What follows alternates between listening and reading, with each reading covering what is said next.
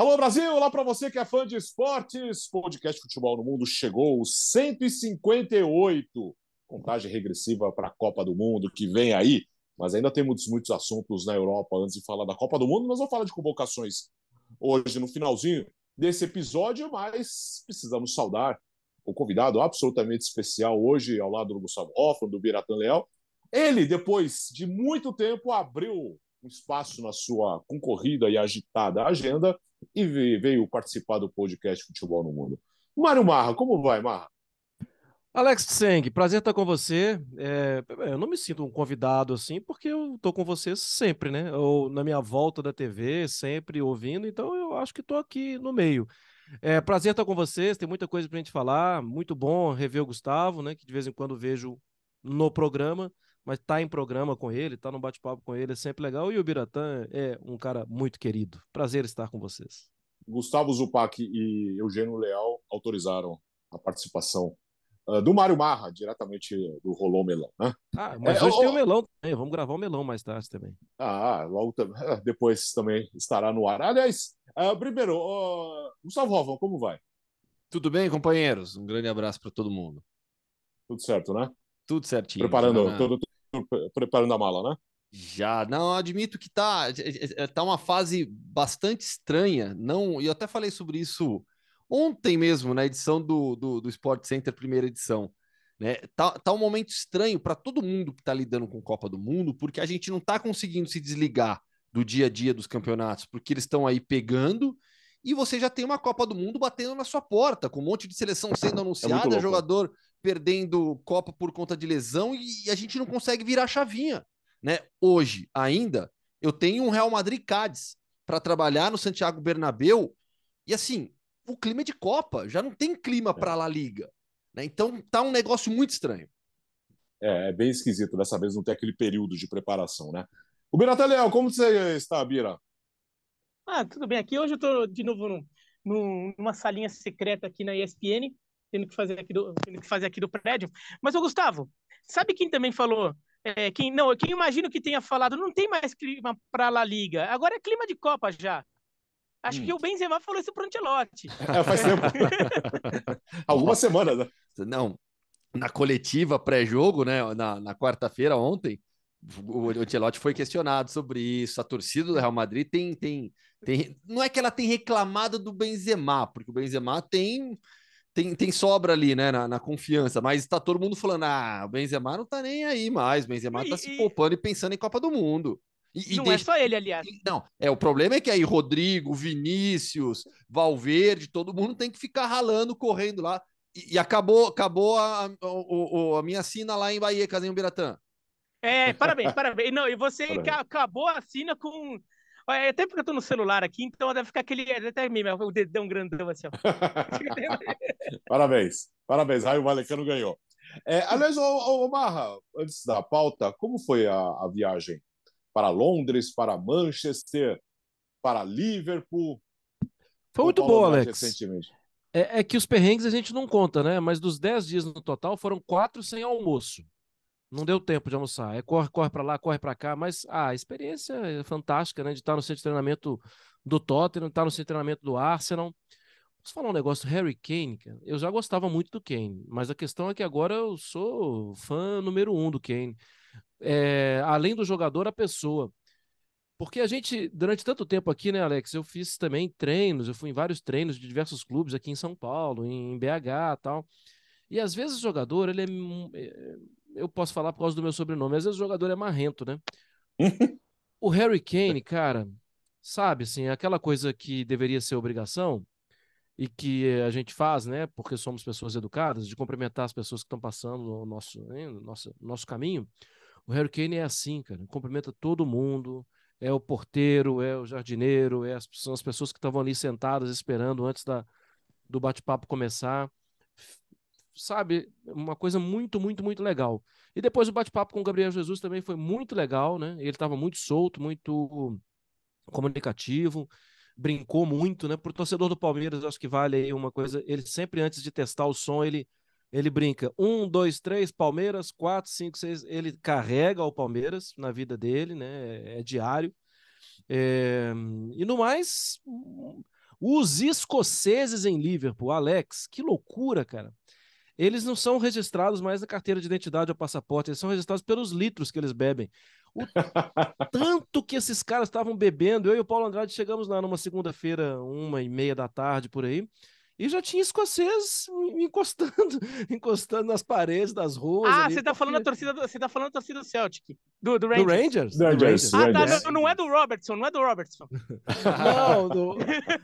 E a gente, um detalhezinho assim, a gente fez amizade, a gente tava com muita dificuldade para ir pro jogo, né? Ficamos na segunda-feira de folga, é, eu e o Paulo Andrade lá, e na terça-feira, também de folga, mas a gente ia para Liverpool Rangers, né? Pro jogo da, da Champions. E em cima, não conseguimos táxi, não conseguimos Uber, estava lotado, a cidade estava lotada, muita gente ia mesmo lugar. E aí eu fui, parou um táxi na porta do nosso hotel, deixando uma turma lá.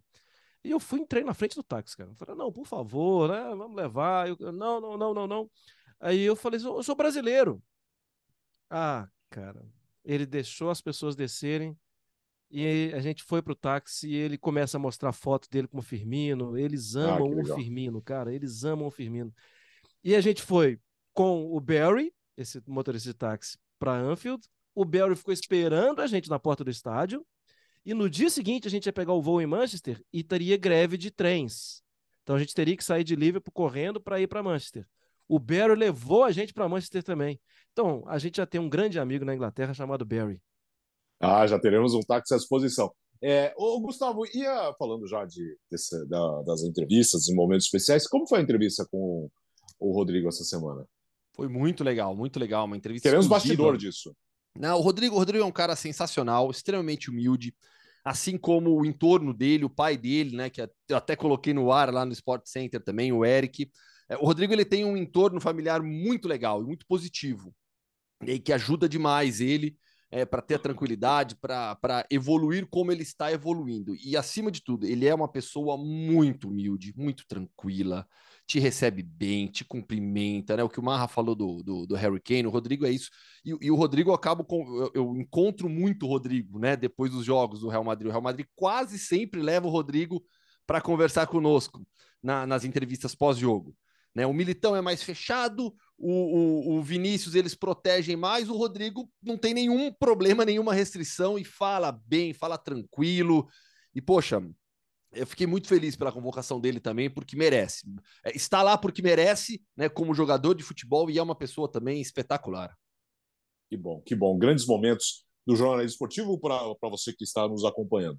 Uh, no episódio de segunda-feira, nós começamos a falar sobre a venda do Liverpool.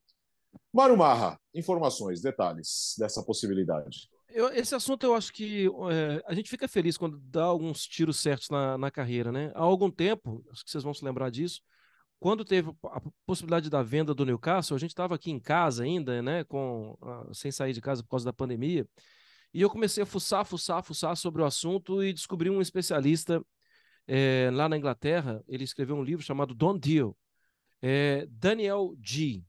E para minha surpresa, Ale, entrevistei o Daniel Di, peguei algumas informações, depois fiz um post grande sobre o processo de venda barra compra de um clube, na época era o Newcastle.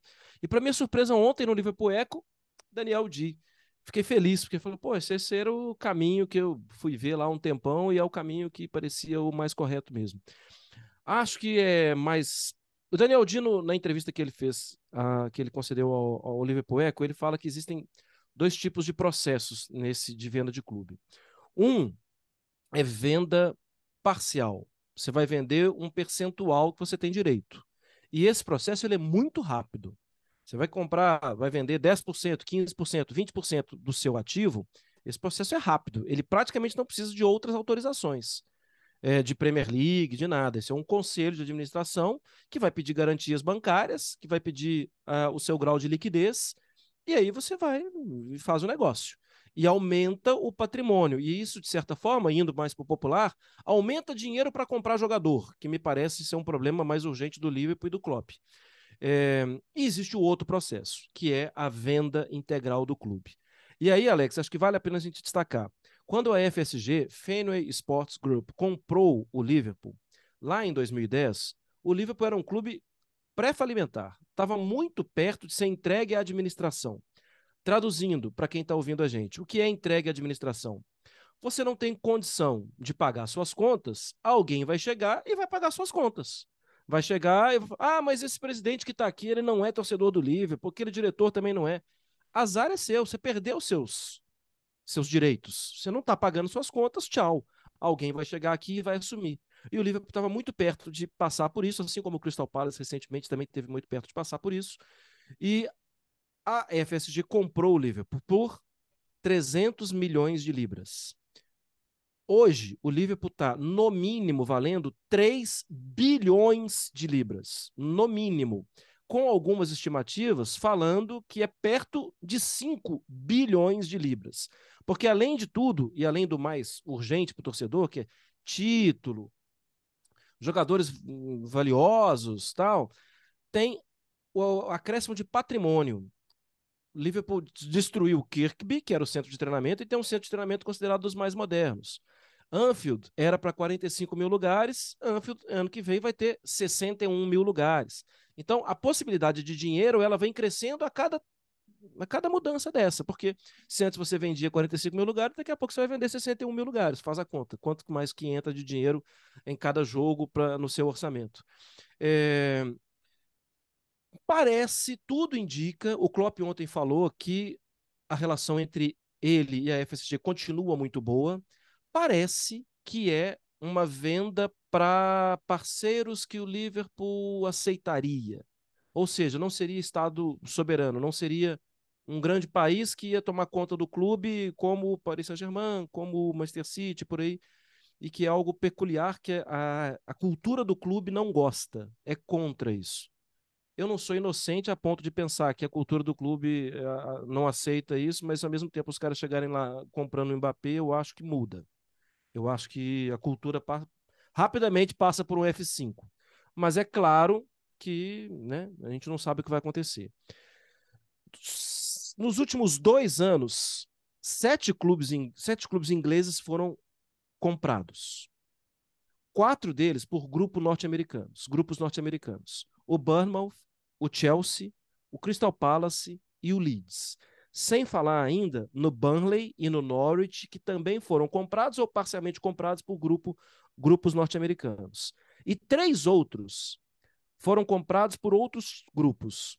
O West Ham vai ser comprado agora por um grupo, Gustavo Hoffman que gosta de falar, um grupo da República Tcheca. Gostou, Gustavo?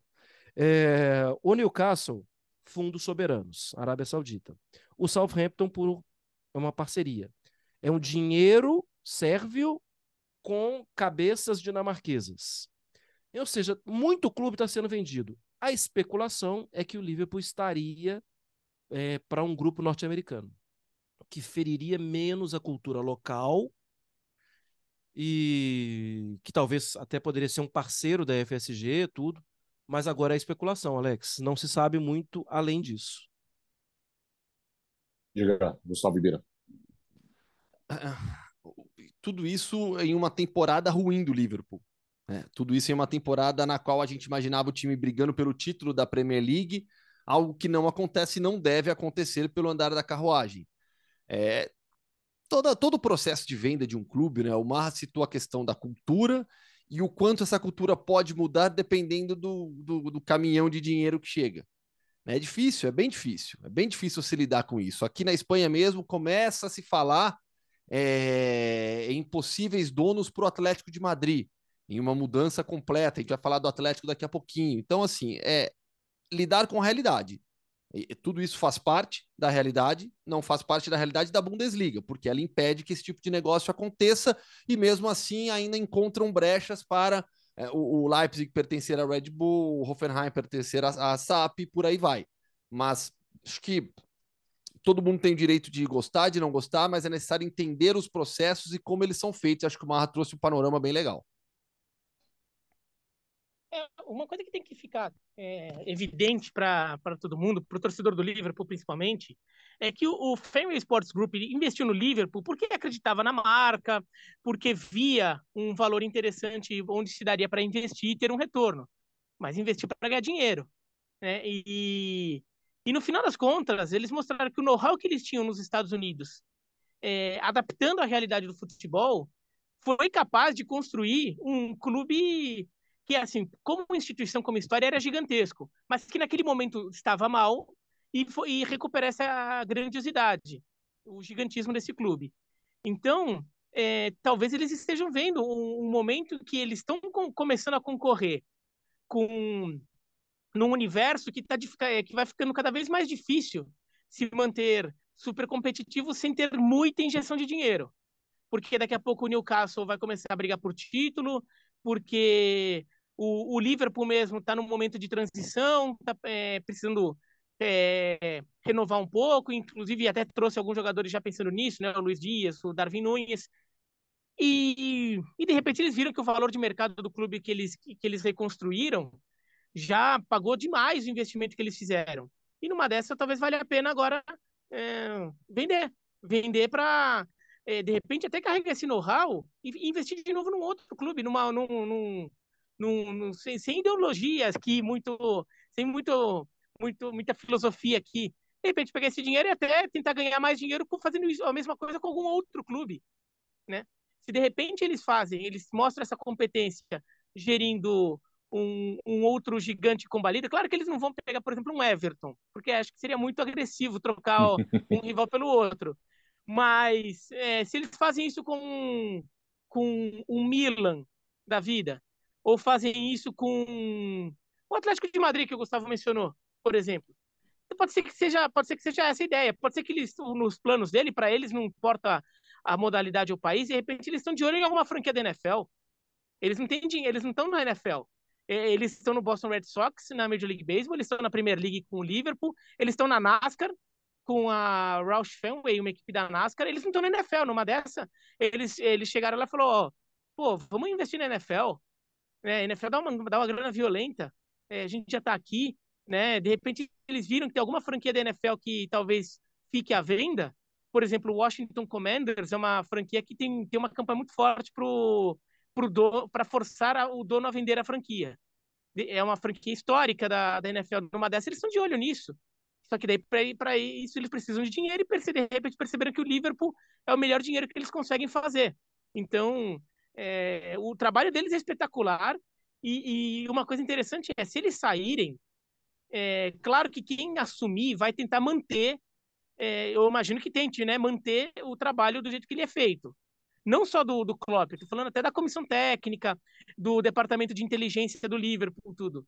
Agora, eu imagino que vai ter muito clube pela Europa é, ligando para alguns desses profissionais ali do Liverpool e tentando levar.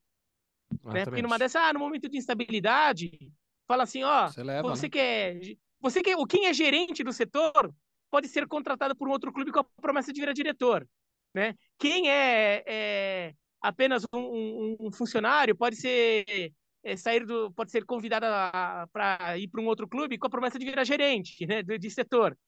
Agora pode acontecer isso. Isso é uma coisa que o Liverpool tem que ficar muito atento, porque o Liverpool não virou o que virou só porque tinha dinheiro e porque eh, os jogadores são bons. É porque o Liverpool foi muito inteligente na forma de usar esse dinheiro. E esse é o maior mérito do, do Fenway Sports Group no Liverpool, o maior de todos para mim como eles conseguiram, como ninguém, como muita gente já tentou, mas ninguém conseguiu tão bem transportar o, o todo o know-how, a inteligência que se, que, que se aplica no, no esporte dos Estados Unidos e transformar isso no futebol, dando muito certo. Né? Então, acho, imagino que muita gente vai ficar de olho no que vai acontecer ali. Mas aí, né, Bira, para que desse tudo certo, porque não, dá, não deu tudo certo sempre, né? Foi melhorando não. com o passar do tempo para que desse tudo certo, a figura do Klopp foi muito importante, né? Muito importante. E a questão toda na cidade era: esses caras traíram o Klopp. Porque ele ia é, tirar um ano sabático, descansar com a família tal. E os caras convenceram o Klopp a estender o contrato. E ele vai terminar a era dele no Liverpool sendo o Liverpool o clube que ele mais trabalhou. É, por mais tempo ficou.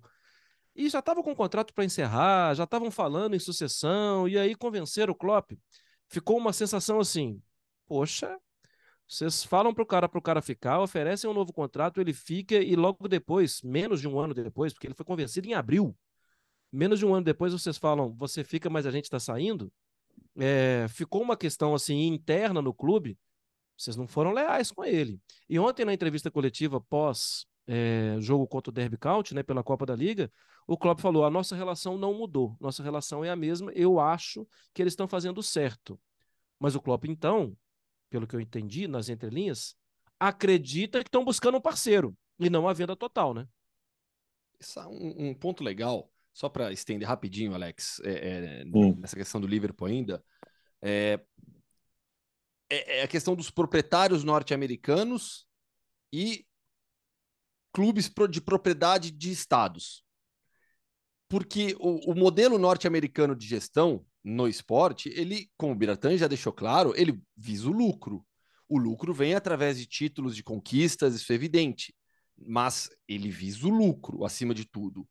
Os estados que compram clubes têm como principal objetivo, que já é bastante conhecido no marketing esportivo, como sports washing, que é uma lavagem da sua imagem através do esporte. Ou alguém acha que o Catar, que os Emirados Árabes Unidos estão buscando lucro em Manchester City, Paris Saint-Germain? É, é, você tem uma, uma. No final das contas, todo mundo quer ganhar. No final das contas, todo mundo quer ganhar a Champions League, a Premier League, a Ligue 1, mas a forma como você chega na sua finalidade ela é muito diferente nesses modelos de propriedade. É, tem muito, tem muito chão pela frente ainda. Até porque o lucro é um detalhe, detalhe importante, mas tem outros interesses aí em jogo. Uh, ainda na Inglaterra, Marra, nós tivemos na semana a Copa da Liga Inglesa com uma penca de times de Londres eliminados. Arsenal perdeu para o Brighton.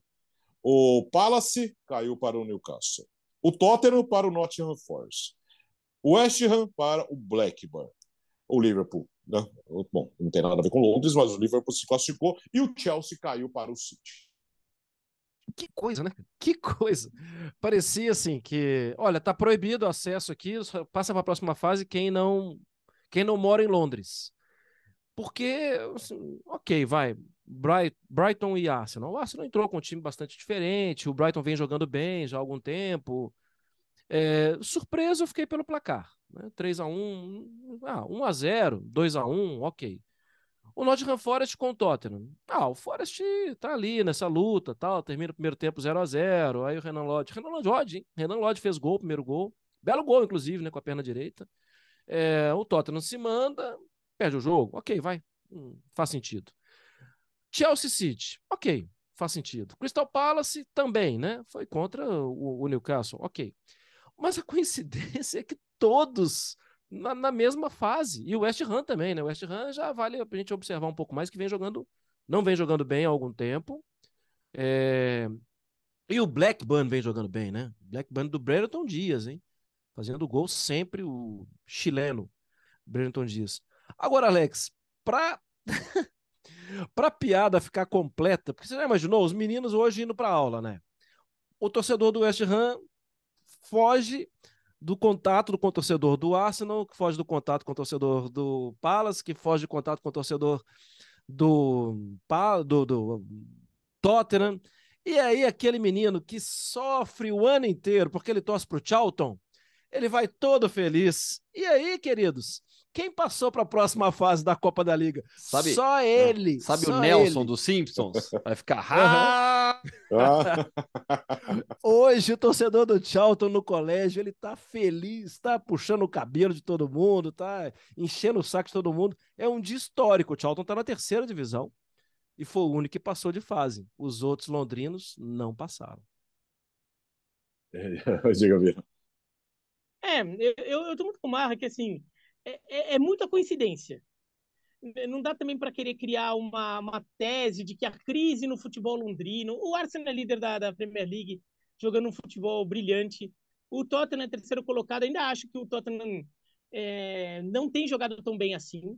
É, até está classificado na Champions, está na terceira posição da Premier League, mas pô, acho que ainda tem muito mais futebol para jogar. É, me decepciona um pouco o Tottenham em relação à qualidade do jogo, nem tanto os resultados mas não dá para criar toda uma tese. Acho que são muitos casos pontuais que coincidiram. É muita coincidência de que todos caíram. Como teve aquela noite na Libertadores, É, Sim, 2011, todos brasileiros. Quatro, quatro brasileiros. Só o Santos não foi eliminado, porque tinha, tinha jogado no dia anterior, né? Sim. O Santos jogou na terça, daí na quarta-feira quatro brasileiros caíram na mesma noite. Então, tem que é ver o dia que foi, né? que dia, de que dia exato que foi. Às vezes tem, é, tá vendo? Às vezes tem alguma coincidência aí com 9 de é, novembro, às vezes foi 11 de setembro. Não, tem, não, não, não. Tem que, tem que ir atrás disso aí, não, a, a Libertadores aquela... jogava antes, né? Tá tudo. Eu sei, eu tô só zoando. Abril, é, era mais Só enchendo o saco. mas, mas sabe que, assim, a derrota do Arsenal, eu, eu acho que pelo contexto da temporada do Arsenal, é uma derrota que o Arteta jamais vai admitir, mas ele vai comemorar internamente. Olha, um torneio Sim. a menos para não ter que dividir a atenção. City, City vai lá, joga com qualquer elenco, tanto faz a Copa da Liga para eles. Para o Arsenal, não ter mais a Copa da Liga, olhando para cima lá na Premier League, é algo que o Arteta, no fundo, no fundo, não achou ruim, não.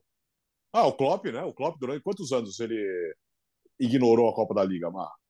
Nossa. Do tipo, ah, do tipo tira passado. da frente. É, até ano passado. É. Tira foi na temporada. Frente, a briga era pelo título. Foi né? na retrasada, não foi? Ou na passada que eles tiveram que jogar com aquele time sub, sub 20?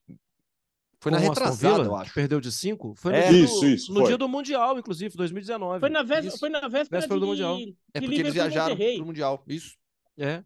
É, sim, e não, e cá entre nós, eu acho que o Klopp também fez um certo esforço para cair também porque colocou, olha o time, colocou em campo, né? Jogadores que até mesmo os perfis que fazem o Liverpool diariamente ali. Quem é esse aqui que eu não estou lembrado? É, só no segundo tempo que ele falou: ah, acho que dá, né? Vamos botar esses meninos para jogar. Aí colocou o Firmino, colocou Darwin Nunes e tal, o Elliot.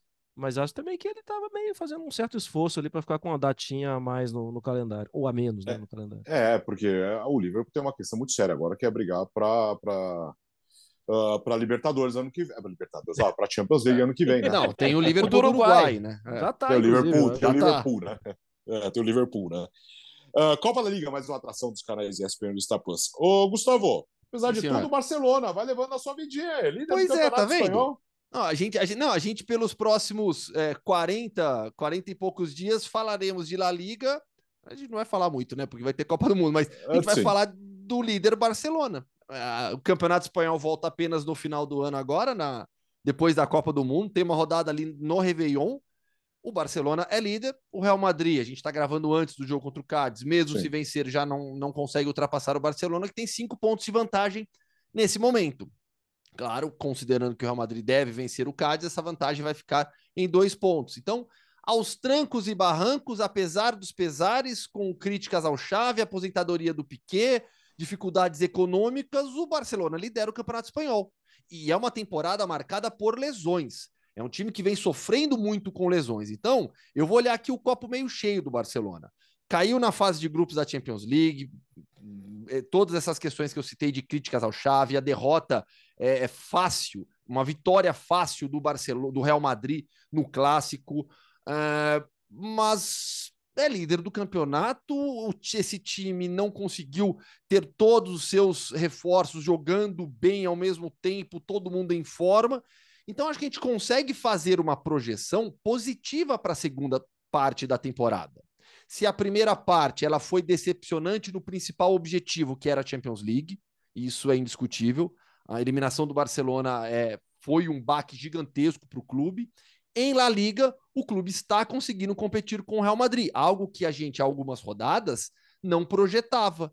O Real Madrid teve uma queda, o Real Madrid teve uma queda de desempenho nos últimos jogos, empatando algumas partidas e agora perdendo a sua invencibilidade na temporada na derrota para o Raio Vallecano. Enquanto isso, o Barcelona, sem um grande futebol, sem um futebol espetacular, tão convincente assim, vencendo de 1 a 0, 2 a 1, somando três pontos, e vai ficar na liderança do Campeonato Espanhol. Então, é um clube que passa por um processo ainda complicado de reformulação, muitas dúvidas sobre o chave, reforços foram trazidos, o desempenho ficou abaixo, mas na Espanha, o objetivo principal, que é lutar pelo título de La Liga com o Real Madrid, vai sendo alcançado e eu acho que a perspectiva para a segunda parte, como eu disse, ela é positiva, apesar dos pesares que o clube já viveu nesses últimos meses.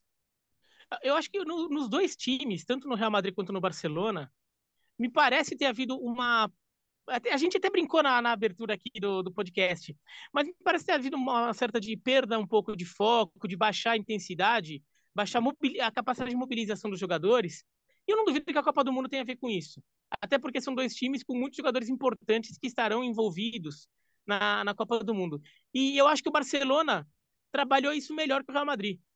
O, Real Madrid deu uma baixada de intensidade uma, é, nos seus jogos e eles se transformaram em tropeços, né? Um tropeço em casa injustificável com Girona, que o, o torcedor do Real Madrid até reclama de arbitragem, e acho que algumas reclamações até são, são plausíveis, assim, eu entendo o torcedor reclamar.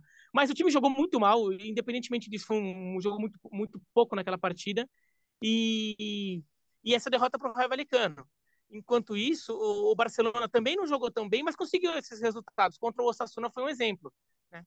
Agora eu queria saber de você, Gustavo, até de mandar uma pergunta aqui é, você que está aí na Espanha, como é que tá, como é que eles estão vendo o Rafinha no Barcelona? Porque ele chega bem, é, ganha a posição de titular numa briga que seria intensa ali, é, na, na, posição de ponta com o Dembélé e com o Sofati, daí dependendo do lado, né, de como o Xavi quisesse colocar.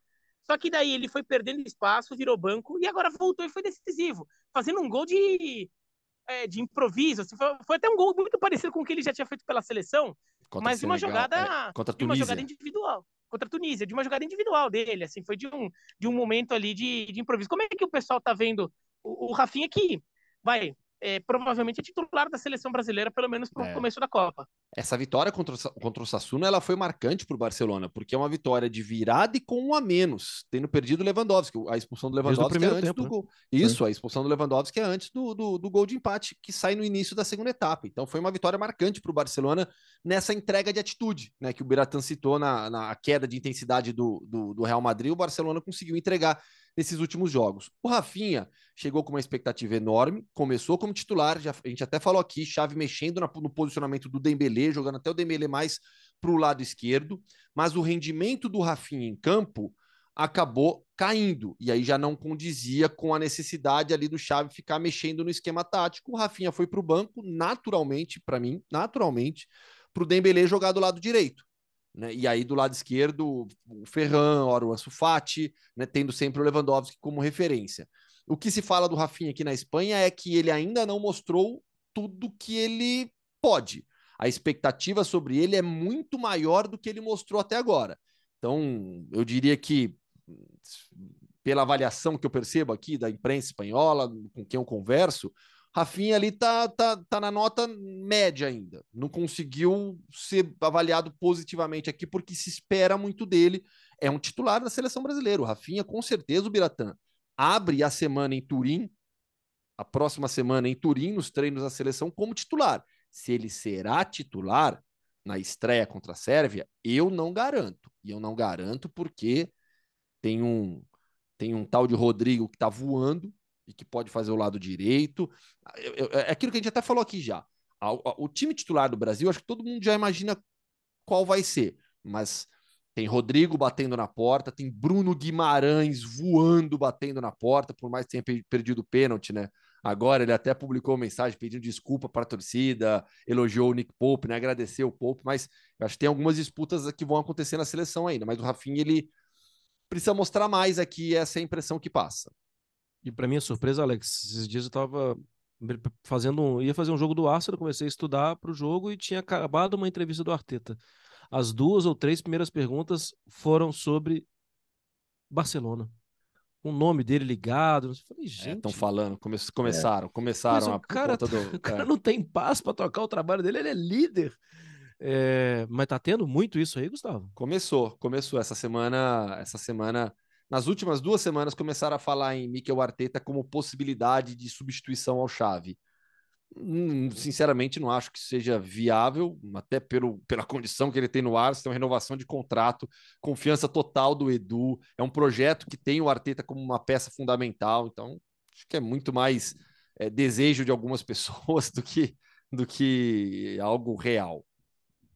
O, o que teve, uh, uh, o que teve, uh. Alex, desculpa, foi a aposentadoria definitiva do Piquet sendo expulso, xingando o árbitro, no dia seguinte dando entrevista para um streamer super famoso aqui na Espanha, o Ibailanos, e falando um monte de loucura. O Piquet ele parou assim, acho que, sabe, inventando, não, que o jogo tá muito chato, os 90 minutos, aí você vai para prorrogação, tem que começar a tirar um jogador por minuto para fazer alguma coisa Gente. diferente. Assim, doidou. um pequeno surto. E derrota do Atlético de Madrid na rodada.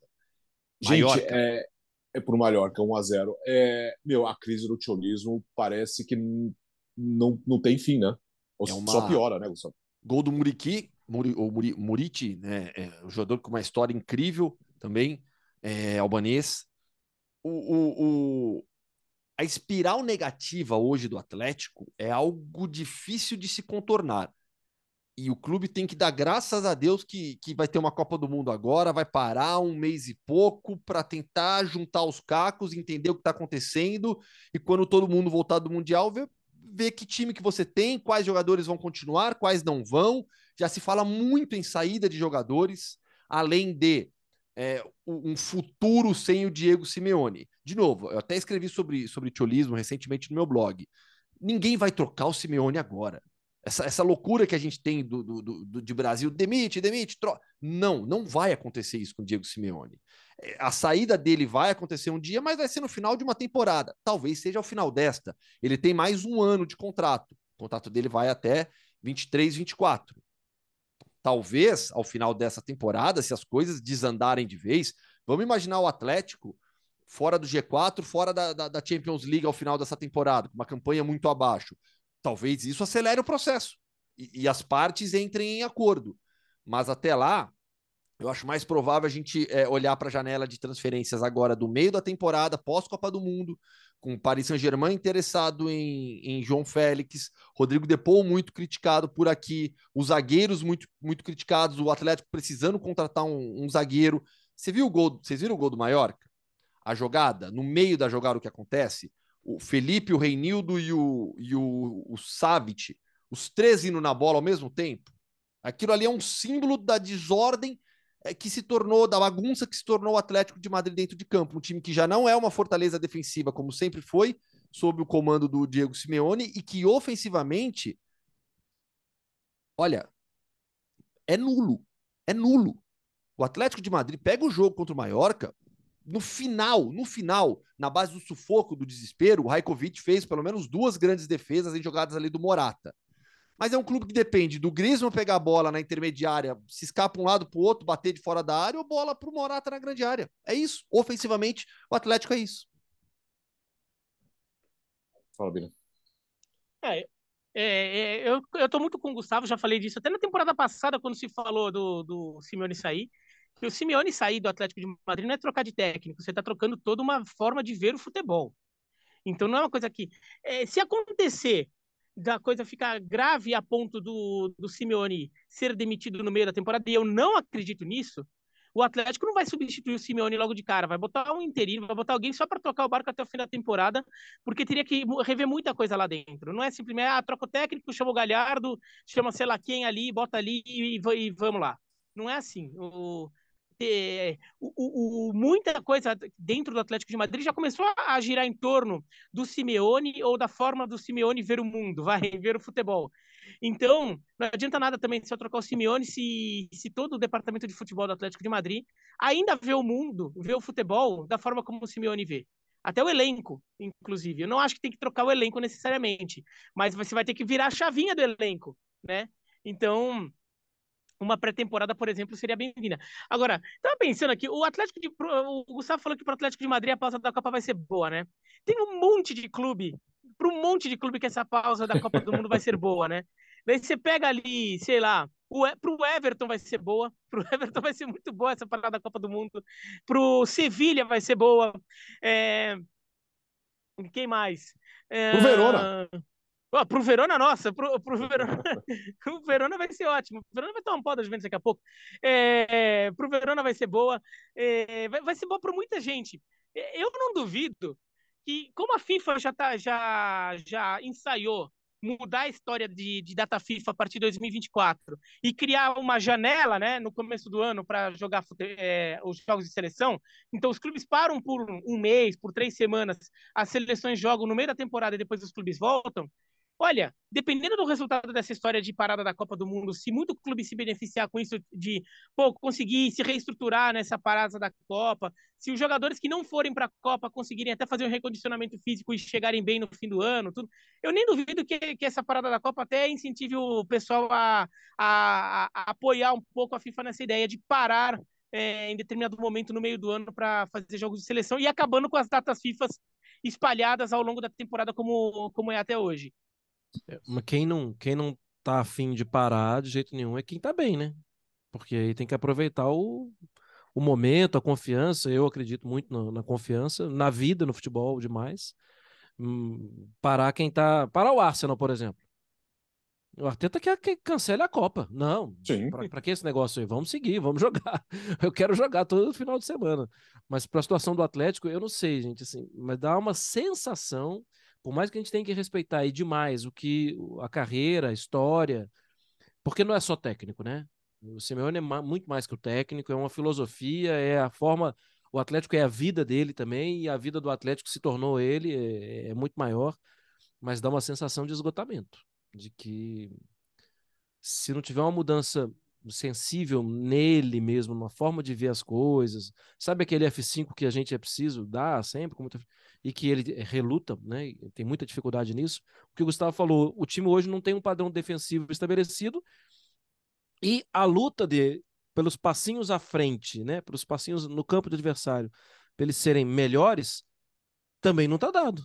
Hum, então ele não consegue nem ser bom como era antes e não consegue ser bom como a individualidade sugere, sugere que o time possa ser, por mais que assim, ah, não dependa, não deveria depender de individualidade, mas o time não consegue ser nenhum dos dois.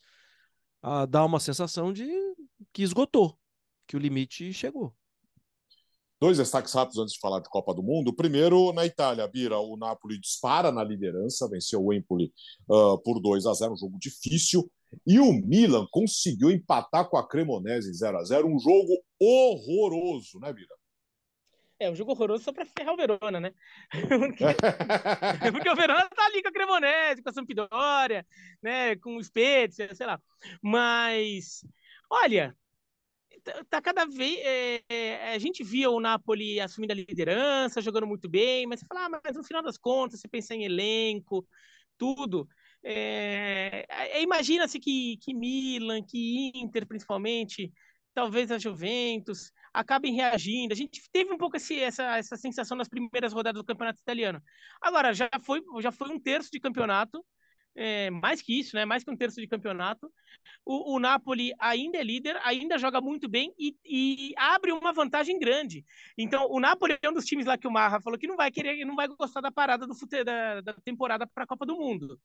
Mas o Napoli criou uma gordura interessante ali, que mesmo tendo uma eventual uma fase, ainda tem como absorver um pouco disso e, e, e se manter é, na liderança ou pelo menos é, no pelotão de ponta do campeonato. E estou começando a acreditar que realmente o Napoli é capaz de levar.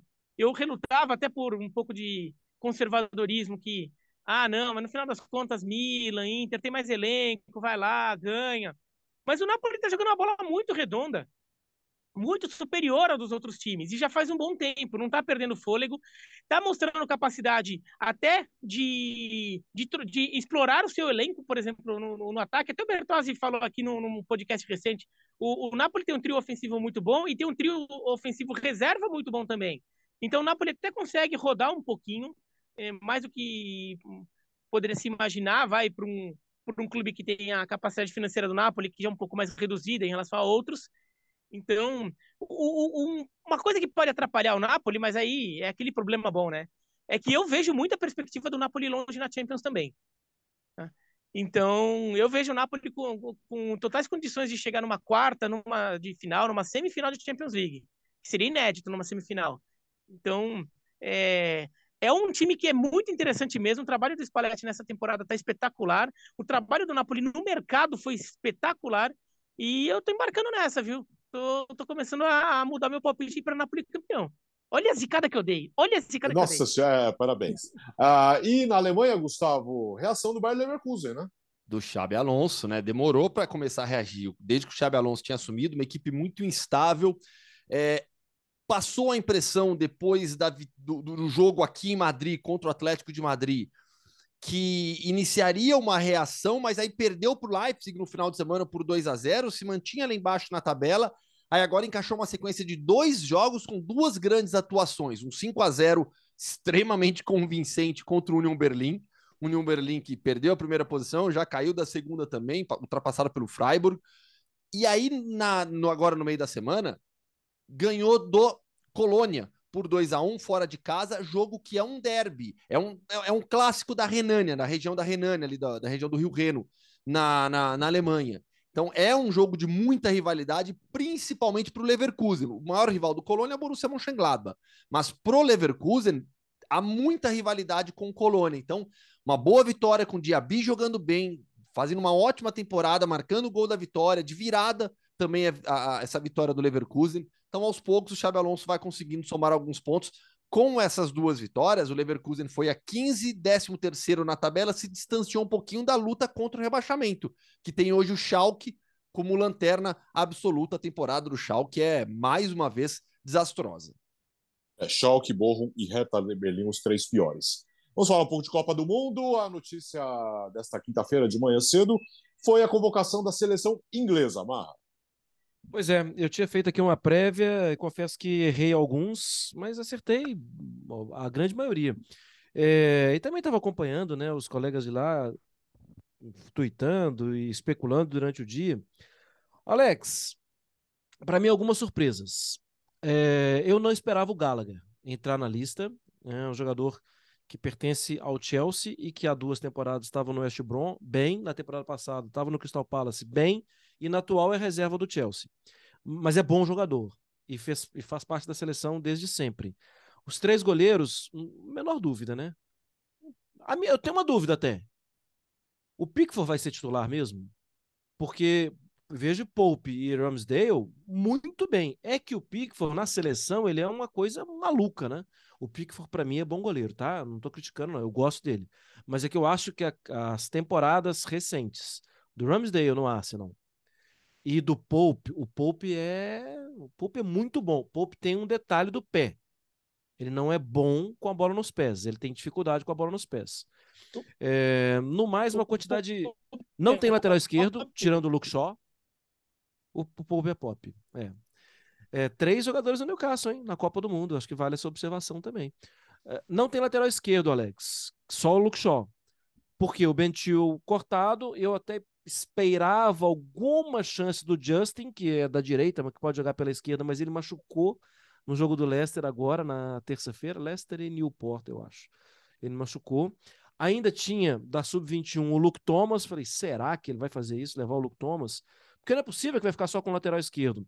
Mas é claro, o Tripper pode jogar pelo outro lado também, isso pode acontecer. Só acho o risco, jogar a Copa do Mundo com um lateral só. Arnold, que foi dúvida, está na lista, convocado.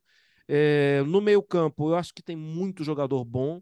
E eu senti falta do Ward Prowse, que acho que é um jogador que pode ajudar muito. E vendo o Henderson em queda. Ah, mas o Ward Prowse é só o jogador da bola parada? Não, não é. O Henderson está em queda no Liverpool. E já é um jogador de 32, né?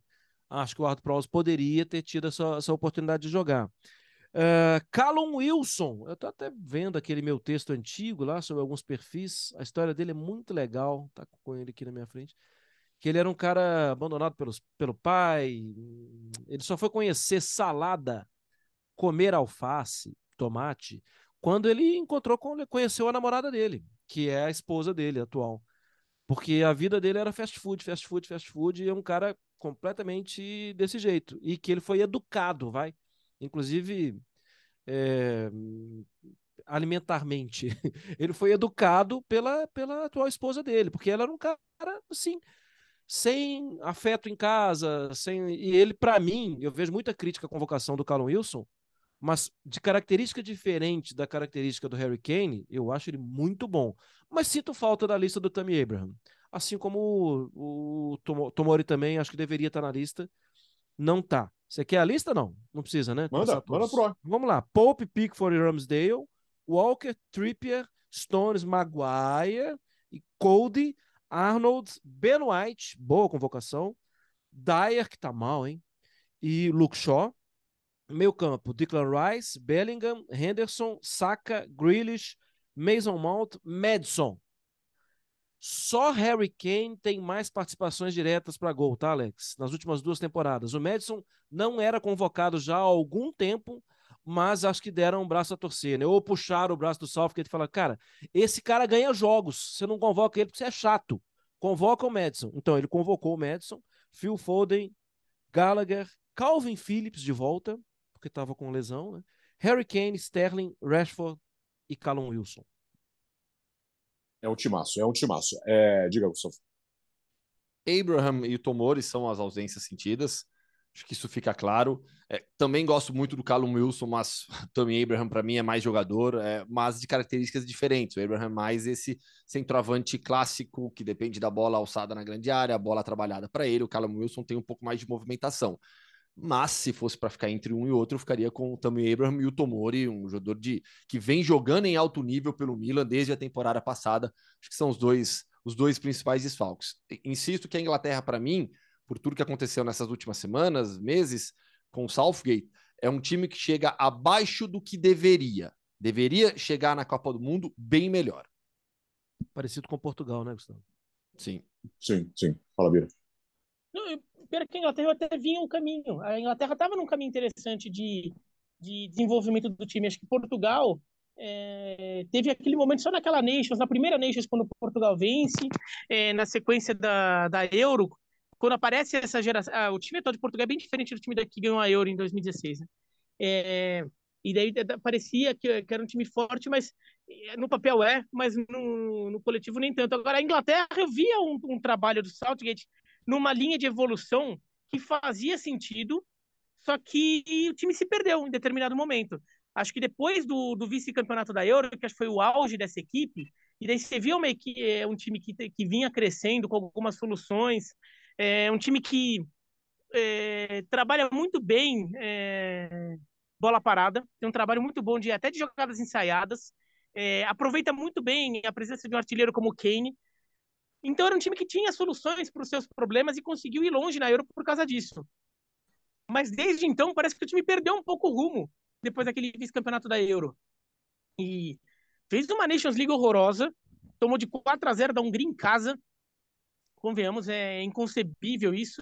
Nem, nem, naquele, jogo, nem naquele jogo famoso da, que a Hungria do Puskas deu um vareio na Inglaterra em Wembley. A Inglaterra tomou de 4 gols de diferença em casa da Hungria aquele jogo foi 6 a 3 né?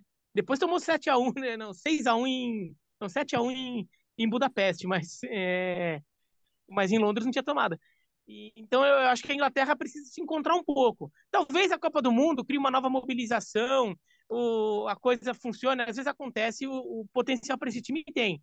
E a chave ajuda, né? A primeira fase é tranquila com Gales, Estados Unidos e Irã, e as oitavas de final é, projeta-se um confronto contra Catar ou provavelmente Senegal, só que Senegal talvez sim o Mané. Então, a gente vai ficar sabendo em breve aí se o Mané foi, é, é, em quais as condições dele para a Copa do Mundo, mas a Inglaterra até pode ter um caminho interessante até as quartas de final. Isso pode também ajudar esse time a pegar um pouco de embalo. É, parabéns pela camisa, viu, Mar? Manezinho, lindo. É, é, pois é, situação muito estranha dele, né? Obrigado pelo gancho. Aliás, o, o Bira me deu dois ganchos. Primeiro, vamos falar da, da situação do Mané, é, sem notícias oficiais até agora, né, Mar? Saiu só que de algumas agências que ele vai estar vai tá na lista, que ele vai para a Copa. Mas o que foi feito com a lesão, ninguém sabe. É, eu, o The Athletic tem uma matéria muito legal lá com correspondentes, com jornalistas senegaleses, com membros da, do staff de seleção. Bom, tem até tweet do presidente né, do país falando sobre, sobre o Mané. É... Alex, ele, eles vão levar o, o Sadio Mané de qualquer jeito, nem que seja para ficar ali do lado, porque ele é o grande ídolo da nação. Ele é um cara adorado pelo cidadão comum, sabe? O, o cara que está indo trabalhar agora lá, os caras adoram o Mané pelo que ele representa, pela pessoa que ele é. Bom, ele acabou de ganhar um prêmio da FIFA agora, né? Pelas ações de, de caridade, pelo como uma pessoa influencia a sociedade. É, Para mim, eu leio esse prêmio dessa forma. A forma que esse cara influenciou a sociedade. quem merece o prêmio? Sócrates. Que honra pra gente, né? Sadio oh. Mané. Então, esse cara vai estar tá lá. Agora, em campo, se você pegar até mesmo é, fluxo de passes, né? A seleção procura o Mané o tempo inteiro. Eu acho que isso é um problema muito sério e para mim a seleção de Senegal era candidata a fazer uma graça na Copa, sabe? Ah, vai ser campeão? Não, não vai ser campeão. Mas vai fazendo graça, vai fazendo os outros perderem ponto, vai ganhando jogos. Sem o Mané, tenho minhas dúvidas. Talvez ele chegue na Copa como chegou o Salah em 18, longe do, da melhor forma. É, sendo carregado e, pelos outros. E convenhamos, vai, são 26 jogadores nessa Copa.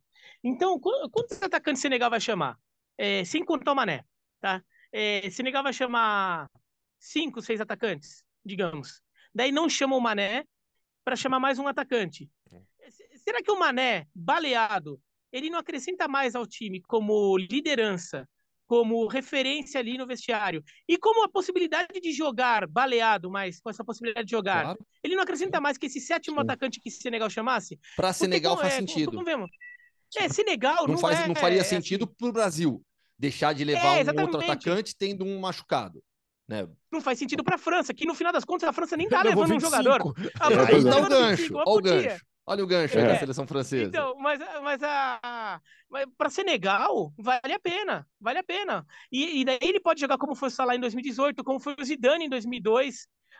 Acabaram, os dois jogadores acabaram não conseguindo contribuir muito é, em campo, mas tá lá, de repente precisou, tá lá, Senegal na, é, jogando lá, é, um jogo importante na primeira fase, tá nas oitavas de final, precisando de um gol.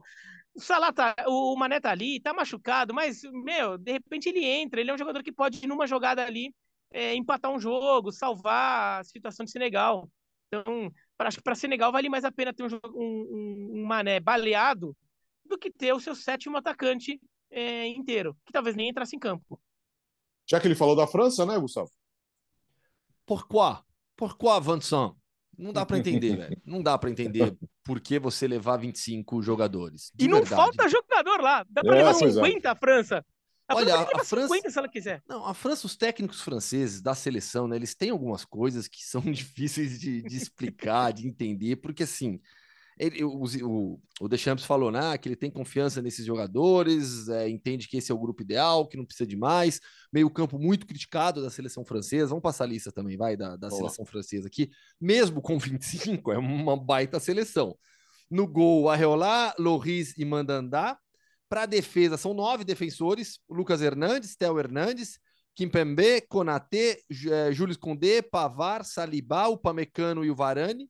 Não, a França, segundo é, o próprio Deschamps, não vai usar linha de cinco defensores, não vai usar três zagueiros. O Deschamps falou que vai jogar com linha de quatro. Hum. Veremos na Copa, mas palavras do próprio treinador. Para o meio de campo, é meio de campo bastante jovem, com Camavinga, Fofaná, Guendouzi, Rabiot, Chouameni e o Verretu. E aí para o ataque, a lista pesadíssima, Benzema, Coman, Dembélé, Giroud, Griezmann, Mbappé e Nkunku. Então, assim, time fortíssimo, indiscutivelmente. Já falamos muito sobre a França. Aliás, tem duas edições especiais do podcast Futebol no Mundo com prévias do Mundial para quem quiser ouvir. É, o que, para mim, não dá para entender de maneira alguma é levar 25 jogadores. É, você, você, você pode levar mais um. É, é, qual a necessidade, né? Não, a Bélgica, a Bélgica, por exemplo, chamou 26 e anunciou quatro de stand-by. tipo, ó, tô levando 26 e, eu, e, e os quatro aqui fiquem treinando, se preparem aí que se der, se der problema aqui, um de vocês vem para cá.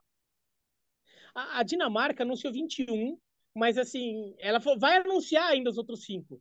Ela só quis adiantar. Talvez essas outras cinco vagas sejam jogadores é, que estejam com questões físicas, que eles querem ter uma avaliação mais é, em cima da hora então, caso eles não entrem, daí entram outros cinco. Então, talvez a, a, a, a Dinamarca, esquecendo de levantar aqui o microfone, a Dinamarca tenha condicionado a convocação dela a isso. Agora, a França, tá bom, ele confia naquele. Beleza, você não tem que cortar ninguém, é só botar mais um. É só, só chamar mais um. É um prêmio, no mínimo. No mínimo, está dando um prêmio para alguém que e trabalhou tem jogador para tudo quanto é lado lá na França. Assim, não é que falta. Se a França quiser levar duas seleções, ela pode levar duas seleções. Ela consegue montar duas seleções competitivas. Não para ganhar, para ganhar só consegue uma, mas uma segunda seleção francesa boa dá para levar. Inclusive, na verdade, a França já tem duas seleções na Copa, né? Uma é da, com a camisa da França e a outra é distribuída ali com, com em seleções é, africanas de jogadores nascidos na França, tipo Marrez, né? É, é, mas tem um monte de jogador francês bom ali. E, e é, não dá, é assim, não dá para entender. Os caras são tudo, tudo louco, né? Tinha outro lá que não, que não, não gostava de botar jogador com signo, daí não podia Zidane e Trezeguet juntos porque não dava certo, porque os astros não se alinhavam bem. Daí só quando um saía que o outro entrava. Lembrando que o, o Trezeguet só perde o pênalti na final da Copa de 2006 porque ele entra depois que o Zidane dá a cabeçada no Materazzi, né? Porque daí deu para jogar o Trezeguet, senão o Trezeguet não entrava. Agora, a parte da frente do ataque é inacreditável, hein? Não tem seleção mais forte que, que a França no ataque, né? É, mas perdeu muito do meio, né, Alex? Sim. Esses sim. dias... Equilibrou. É... Sim, o campo titular de 2018 tá fora, né? Com é. Pogba, Kanté e Matuidi. E, e, e Pogba era o meio-campista com maior participação ofensiva na Copa. Kanté, o meio-campista com maior participação, melhores números defensivos. Os dois estão fora. Os dois estão fora. Isso o é Matuidi, muito pesado. Matuidi dando equilíbrio defensivo pelo lado esquerdo, fechando a segunda linha pelo lado esquerdo. Então, assim, é, é, é há um desequilíbrio. É, o Chouameni chega em uma forma espetacular, espetacular. O Camavinga já nem tanto. É, eu olho para os jogadores do Marseille, o Verretu, o Guendouzi, não são jogadores de um nível do nível Pogba e Kanté, vamos falar a verdade, de maneira bem clara, não são do mesmo nível. Então, assim, você tem uma, uma, uma, queda grande no meio-campo e uma recuperação grande no ataque com a chegada do Benzema para jogar junto com o Mbappé e com o Giroud. Né? O Giroud, não, desculpa, com o, o Griezmann. Né? Então, e uma defesa forte também, com um ótimo goleiro, mas um meio-campo que gera dúvida, sem dúvida alguma. Novidades na Alemanha, Gustavo? Enorme novidade autor de gol de título em 2014, um retorno que pegou todo mundo de surpresa. Mário Götze, depois de cinco anos, volta à seleção alemã para a Copa do Mundo. É, enorme confiança do Hansi Flick, que era o assistente técnico do Joachim Löw na Copa do Mundo de 2014, conhece muito bem o Mário Götze, de boa temporada pelo PSV, já vinha muito bem na temporada passada, é premiado com essa vaga, um jogador experiente que vai ajudar a Alemanha nesse sentido, mas que eu não vejo como um protagonista de uma jovem seleção alemã. É, a gente pega a, a, a, seleção alemã convocada, vou passar a lista já, jogadores muito experientes e jogadores muito jovens. Alguns experientes ficaram fora, Mats Hummels ficou de fora da convocação, é, Marco Reus mais uma vez fora, impressionante a carreira do Reus. É, ao menos ele tem a Copa de 18 para contar, porque perde as Copas de 14, quando ele era o melhor jogador da Bundesliga. O, o Reus era o melhor jogador da Alemanha em 2014. Fica de fora por conta de lesão no último jogo, fica de fora agora por lesão, perdeu as Euros de 16 e 20 por lesão também. Impressionante a carreira do Marco Reus, como é marcada por lesões. E a novidade também do Yusuf Mukoko, é, jogador é, de 17 anos, que nasceu em Camarões, naturalizado alemão, se mudou para a Alemanha muito jovem ainda e é um dos destaques do Borussia Dortmund. Lista da Alemanha, então. Para o gol, Neuer, Ter Stegen e Kevin Trapp. Poucas seleções têm três goleiros desse nível também. É... Para a defesa, uh, o Bela Kotchap, Ginter, Gunther, Kerr, Klostermann, o David Raum, o Rudiger, Schlotterbeck e o Zul. E, e aí para o meio campo, para o ataque, o ADM, o Brandt, o Fulkrug, muito, uma boa convocação, Gnabry, Goretzka, Götze, Gundogan, Kai Havertz, o meu primo, Jonas Hoffmann, o Joshua Kimmich, Yusuf Mukoko, Jamal Musiala, Thomas Miller e Leroy Sané. Para mim é uma seleção. É, a gente até discordou, né? Eu e Bertozzi aqui em outra, outra edição. Acho que depois das favoritas, Brasil, Argentina e França, essa é que mais me agrada, com, pelo potencial, não necessariamente pelo que vinha jogando. Fala, Bira. É, eu, também, eu também aposto muito na Alemanha. Eu acho que a Alemanha é uma seleção que, que pode ir muito longe nessa Copa é, de fato, a fase não era boa, mas é, é, um, é, um, é uma seleção que tem muitas soluções. É, é uma seleção que, que mostra a capacidade de, de se mobilizar nos momentos certos é, para ainda mais uma Copa do Mundo. E eu, eu acho interessante essa volta do Guts, que até é um prêmio também, é, assim, é um reconhecimento não só ao trabalho dele, mas é, como o trabalho do PSV está sendo interessante na temporada, né? E no final das contas, é, os seus jogadores acabam se destacando e o, e o Götze é reconhecido. O PSV que a gente até comentou na edição passada do podcast, venceu o Ajax no confronto direto e assumiu a liderança do, do holandesão. Então, é, é um time que vem fazendo uma, um, um, time que venceu o Arsenal, inclusive, né, na, na Liga Europa, então vem fazendo uma campanha interessante também na, na Liga Europa. É, ficou em segundo lugar no grupo, mas vem fazendo uma campanha interessante e, e o Götze acaba premiado com isso. Agora, ô, ô Gustavo, falou assim, ah, pelo menos o Royce tem a Copa de 2018. Pô, a Copa de 2018 para a Alemanha também não é que é tão legal assim de lembrar, né? nem um pouco, nem um pouco. Duas derrotas, a vitória contra a Suécia que foi espetacular, mas aquela eliminação para a Coreia do Sul é um dos grandes, Nossa. é uma das maiores decepções na história da seleção alemã em Copas do Mundo. É, perder a vaga para a Coreia do Sul, com todo respeito, na fase de grupos, aquilo lá foi, foi uma decepção. Mas sabe que eu, particularmente, o Biratã, uma das lembranças mais legais que eu tenho de Copa foi a vitória da Alemanha contra a Suécia. Foi lá em, em Sochi, eu estava no estádio, o gol do, do Tony Kroos de falta foi assim, eu tava, eu tava atrás dele, assim, na arquibancada. E foi um jogaço aquele lá. Eu, eu tenho uma ótima lembrança da, da Alemanha em 2018 por causa disso, mas a Copa terrível, né? Nossa. Ô, Alex, eu tive a oportunidade agora nessa viagem lá para a Inglaterra e sabe quando você fica desligado do jogo durante um tempo? Uhum. Nem lembrava de placar nem de nada. E assisti, fui para Wembley e a gente assistiu Inglaterra 3, Alemanha 3. Mas eu nem vi o placar em determinado momento do jogo porque eu ficava só percebendo Gundogan e Kimmich. Gundogan e Kimmich. Me dava uma sensação de controle, sabe? Esses caras vão controlar a partida aqui até amanhã. Ninguém. Eles vão determinar. E era em Wembley, era contra a Inglaterra, era a Inglaterra precisando fazer alguma coisa em casa. Mas, e até me chamou muita atenção que o Kimmich mais adiantado, o Gundogan mais recuado, ajudando na saída, e depois mudava, e depois era o Kimmich que ajudava, e o Gundogan sa... me dava uma sensação de controle. Eu acho a seleção muito forte, apesar de não ser é, apesar da Alemanha ter passado vergonha em, Mundial, né? Acho que precisa jogar mais. Da... Não, eu só ia acrescentar, mas acho que o problema da Alemanha acho que é a falta de um de uma referência mais clara no ataque. É, ainda mais, apesar de tudo, o Timo Werner era um jogador que é, não era um centroavantão lá de fazer gols, mas era um jogador que de alguma forma encaixava bem naquele esquema, um jogador que se movimenta. É, Agora, não sei quem é que vai fazer muito esse papel. Talvez, talvez até o Thomas Miller é, ganhe um pouco de espaço nessa, é, fazendo um pouco isso, que ele já fez um pouco no Bayern recentemente também. Mas acho que falta essa figura para a Alemanha. Se tivesse. Pede... para ser para ser o jovem da é. Copa. Pode ser. É, um garoto, seria, né? seria, uma, seria uma novidade.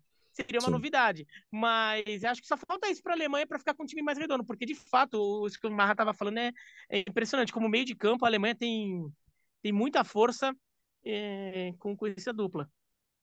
Clima de Copa do Mundo vem aí já a partir das próximas edições e novidades também durante a Copa do Mundo. Terminou o podcast Futebol no Mundo 158. Mário Marra, vote sempre, por favor. Um prazer, prazer estar com vocês. Obrigado pelo, pelo convite.